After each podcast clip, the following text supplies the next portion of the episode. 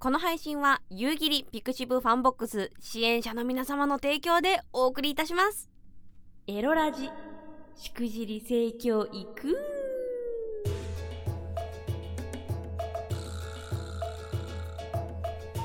おいでナンシーバーチャロエランの夕霧でございます。ついにやってやりました。私女性を家に呼ばせていただきました。イェイいやー、いつもね、呼ばれていた側のワッチですが、ついに呼ぶ側に回るとは、ということで、これも昨日の話なんで、ちょっと鮮度高いうちにお話ししたいと思います。えー、まずですね、今回、すごい人気のお店でですね、あのー、予約に1ヶ月かかりましたね。なんか、あお願いしようと思って思い立って電話したらあなんかちょっともう予約がパンパンで、うん、例えば1ヶ月後の何日なんてどうですかっていう風に言われてまあでもねまたまたないことには来ていただけないという場合にはまあそれは待ちましょうということでじゃあ1ヶ月後でお願いしますって言って電話で予約を取りましてでなんかその車で行くので駐車場を用意してくださいって言われたんですよ。で、あ、え、あ、車、え、ご本人が車で来るってこと？そういうこと？と思って、まあでも分かりました。駐車場はじゃあ用意させていただきますって言って、で、当日ですよ。まあ昨日なんですけど、でさ、わっちはさ、もう1ヶ月前の話なんで予約したのが、もう、な、何のコースで頼んでたっけとか、いくらだったっけとかっていうのもちょっと半分忘れかけてるわけですよ。でもまあ、うん、だし、あと緊張もしてるしね。わーってなって。で、ちょっとおぼつかない感じで、あよよろしくお願いします、みたいな感じでちょっとお話をして、で、まあ、さっとあの、お相手の方ね、お着替えをされて、あ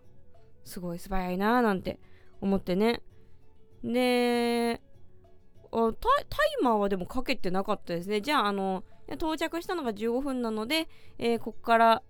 10えー、と15分から2時間ということでよろしいですか？ってそのなんかお互いの確認だけでしたね。えー、そうそう2時間コースで私お願いしたんですよ。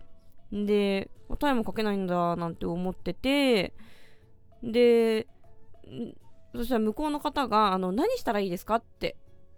聞いてきたんですよ。あの何したらいいですか？えい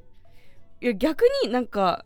どこどこまでお願いしていいんですか？なんか NG とかありますか？って聞いたんですよ。もう本当にわかんないから、初で。で、NG ないですかって聞いたら、いや、NG は特にないですねって、なんか言っていただければって。ま、マジ ?NG なし？え、マジ？ってなって、で、あのー、じゃあ、なんかどどうしたらいいですかってこう聞いてくるもんだから、じゃあ、あの、このブラシでトイレ掃除してくださいってお願いしましたね。ええ、そうです。家事代行を呼びました エロだと思ったでしょう家事代行でしたそうっす。でした。あの、でも、なんだろう、あのー、呼ぶ気持ちをちょっと体験できてよかったですね。うん。なんかその思い立ったのは、まあ、とにかくわっちゃはもう片付けとか掃除っていうのはひどく苦手なわけですよ。で、その、でもちょっとよぎったの、その家に人に来てもらうっていうのを、ちょっとね、気軽に体験できることってないかしらって思った時に、あ、家事代行いいいいじゃんって思って、で、呼んでみたんですけど、まあね、その、ちょっとそのエッチなあれとは違うとは思いますよ、それはね。で、しかもそのデリヘルとかってさ、結局なんか、あのー、はい、行きますよって言っても結局さ、なんだかんだホテルとかさ、あのレンタルルームとかだったりとかするから、ちょっとまあ、いろいろとね、条件は違うけど、でもなんか、感じたのは、やっぱりこう、家、家に来てもらうって、ちょっと緊張すんなって、わっちは思いましたね。うん。あとその、あんまりいろんないっぱいの人にさ、家とか知られたくないじゃない、ないんですよ、わっちは。だから、その指名なしでランダムっていうよりは、まあ、数人の方お願いしてみて相性良さそうな人とかに継続でお願いしたいってわっちだったら思うかなっていうのは感じましたねうんでもねそのなんえ家事代行頼むなんてなゆうぎりさん結局お金持ちじゃないですかって思われるかもしんないけどあとそんなことはない。そのなんだろう、あの、だいたい1時間、だい7000円から1万1000円ぐらいの幅だと思うんですけど、家事代行って、あ1時間ってか、2時間でか。でもそれで考えると、1時間あたりって3500円から5000円ぐらいで、で、そう、ワッチの場合は結構本当に掃除がもう苦手すぎて辛すぎて、それをやると、1日ダメになっちゃうんですよ。結構精神的なダメージもきつくて。もちろんそのいい気分転換になる部分もあるんだけど、なんか、本気でぜちゃんとやろうと思うと結構来るものがあるのねそうするとあの丸1日から半日ぐらい結構わっちは辛い気持ちになってズーンっていうので1日2日ダメにしてしまうことがあるんでいや1日2日ダメにして自分の気持ちもちょっとあれで他の仕事もできないってなっちゃうんだったらそれは人にお願いしても結果なんかプラマイゼロなのに心は軽くなるからあー差し引きしてなんだかんだそっちの方がいいんじゃないいい可能性もあるよなと思ってまあ物は試しですからっていうのでお願いをしてみましたね。うん。まあ、せっかくなんであのここであのお風俗豆知識をしたいと思います。あのそのデリヘルとかねあのお家に来ていただくタイプのお風俗あると思うんですけど、まあ、家に来てくれたからといって、うん、その差し入れでどうぞって言ってねあのコップに入れた飲み物を出すのはやめてあげてください。これねもうこのご時世疑いたいわけじゃないんですけど何があるかわかんないですからあのー、未開封のもの未開封のペットボトルとかでないと女の子たちは飲むことができませんのであのぜひそこは気をつけていただきたいなとあとあのお部屋がね汚すぎるとお断りすることもありますのでそれこそ先に家事代行を頼んでもらった方がいいんじゃないかなと私は思いました。であのまあ、ちょっとここでねちょいと考えてほしいんですけどあの、エッチなお仕事ってどうですか？皆さん的にだダメだと思います？あれもしダメだと思うんだとしたらそのなんでダメだと思いますか？まあその私ちょっと法律とかその辺は専門家じゃないんであのー、ちょっと一回置いといてほしいんですよ。まあ世の中は法律だけではどうにもなんなかったりとか暗黙の了解でね回ってる部分もありますので。まあちょっと前もねこの話したと思うんですけどそのじゃあ風俗とそういうねあの家に来てもらって何か手伝いをしてもらうことってなんかそんなに大きく違うんだろうかってことを結構わっちはそ問うわけですよ。うん。でわっちはあんまりその他の仕事と変わらないと思っててだってそのさっき話した流れとかってもうほんとめっちゃ似て似てるんですよ。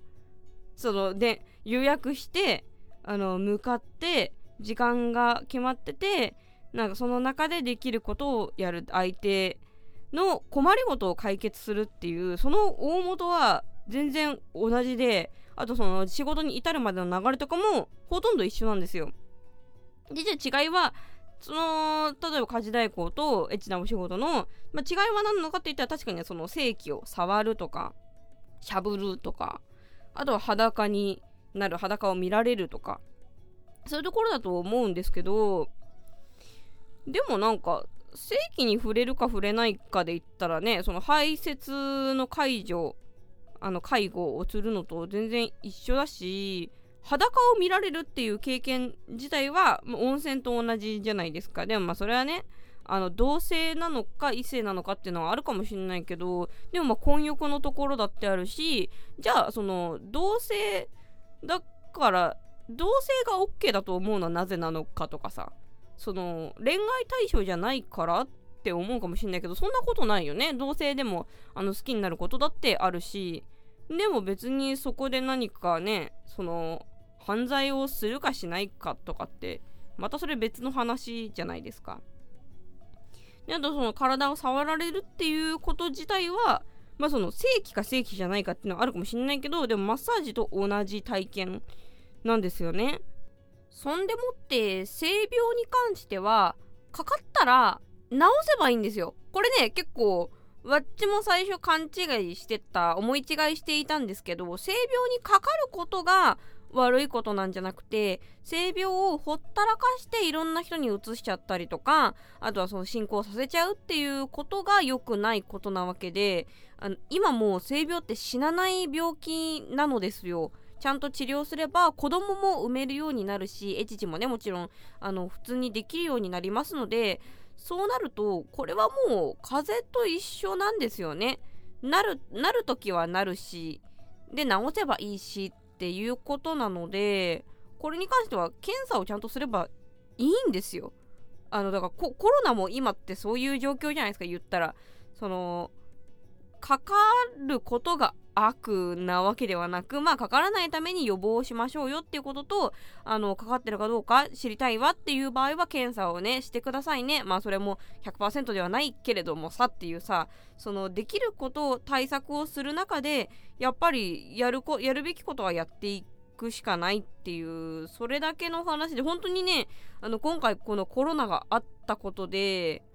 割となんかねこの感染症っていうものに対する認識が改めてみんなの中に生まれたんじゃないかなってわっちは思うのでそこに関してはわっちはねいいい機会だったんじゃないかなって思うけどとにかくそう性病に関してはなることが悪いんじゃなくてあのー、なったら治療すればよくて本当に風邪と変わらなくなってきているのでその代わりあの自覚症状はないものが多いから本当検査をしようねっていうことなんですよ。ってなった時にあの具体的にそのねまあいいと思う方は全然いいんですけどあのエッチなお仕事ダメだよ悪いことだよって思う方はなんかその具体的にどの部分に対してダメって思うんだろうっていうのはね是非あの一回考えてみていただきたいですね。で考えた結果それでもやっぱりこれからこういう理由で自分的にはこういうことこういう仕事っていうのはやっぱ良くない仕事だと思うって思ったらまあそれはそれでいいんですよ。それがその人の答えなんで。ただまあそのそれをね人に押し付けるっていうのはちょっと違うとはっちは思うんですけどでも意外とこれ考えてみるとなんか今までうわダメなこと恥じることなんか変なことって思ってたけどあれでも確かに自分で考えてみたらなんでそう思ってたんだっけって思う人も世の中にはいるんじゃないかなってわっちゃ思っててなんかそういう考えてなかったけど考えてみることで変わる人たちが考えてくれることで変わる世界もあるのかなってわっちはちょっと思うんで嫌だダメだって思う人は全然それでいいしあのただ一回も考えたことない人には是非こういう機会に回一緒に考えてほしいかなって。っていうのも、あの、バッチーもこのバーチャル YouTuber っていう仕事をやってますけど、まあこれも言ったら一つのまあ芸能界みたいなことなんですよ。そのタレント業みたいなね。で、あのこういう芸能とかに関わりたい子たちとかって、なんかその活動はしたいけど、でもお金がやっぱりなかったりとかして、でも活動するために時間が必要で、でもでもそれやるとバイトができなくてっていうので、あのー、やっぱりエッチなお仕事を始める子っていうのもいたりとかするんですよ。まあ、あのー、ね、他の方から考えるとそんなね、タレントになりたいのにエッチな仕事したら後からバレるから、ね、ダメじゃんって思う方もいるかもしれないけど、その当事者の子たちもそう思いながらも、でも、でもとにかく今食べれないからっていう理由でそういう仕事をすることが、ことも多かったりとかするんですよ。あっちの周りにも結構いたんで。で、ってなった時に、なんだろうななんかその、エチチな仕事をしたっていうことを、一生なんか罪のように心に抱え続けて生きていくのってすごく苦しいことだと思うんですよ。じゃあどこ変えられるのかって言ったらそのその仕事をした事実とか仕事をしてる事実は変わんないけどあの自分の心持ちは結構変えられると思うんですね。だからわっちなんかももともとはああエッチなお仕事してしまったすごく恥だ墓場まで持っていこうって本当に思ってたけどまあこのバーチャルオイランっていう仕事を始めてこう人に話せるようになったし話せば話すほど別にねあれ意外と受け入れてくれる人たちもいるなっていうことに気づけたりとかしてまあわっちはその自分ね風俗やってたんすよねっていうのをなんかものすごい心の重りみたいに思ってたけどわっちはその自分の考え方とあとその周りの環境周りの、うん、どんな人たちの輪の中にいるかっていうのを変えたことによってその人生一生の恥だと思ってたことが別にそうじゃない。だから普通他の仕事と変わらない、まあ、職歴のうちの一つぐらいの気持ちにわっちは変わることができたんですね。でそれのおかげで今だいぶ生きやすいなと自分は思っているのでうんなんかこういう心も、うん、その心の石を一つ減らすことってうん、自分の考え方一つでできるしあとはその周りの人たちの考え方周りの人たちがきっとダメだって思うから人に言えないっていうこともあると思うんですよ。だからそのなんか周りいわゆる周りの人たちっていうのの中に理解者っていうのがもっと多い世の中になったらあのー、別にねそのエッチな仕事してきたことが心の重しじゃない世界線も来ると思うからなんかやっぱちょっと少しでもいいからね心の重しが少ない世の中になった方が人生は楽しいかなと思うので是非一回考えてほしいなと思ってこういうラジオを収録してみました。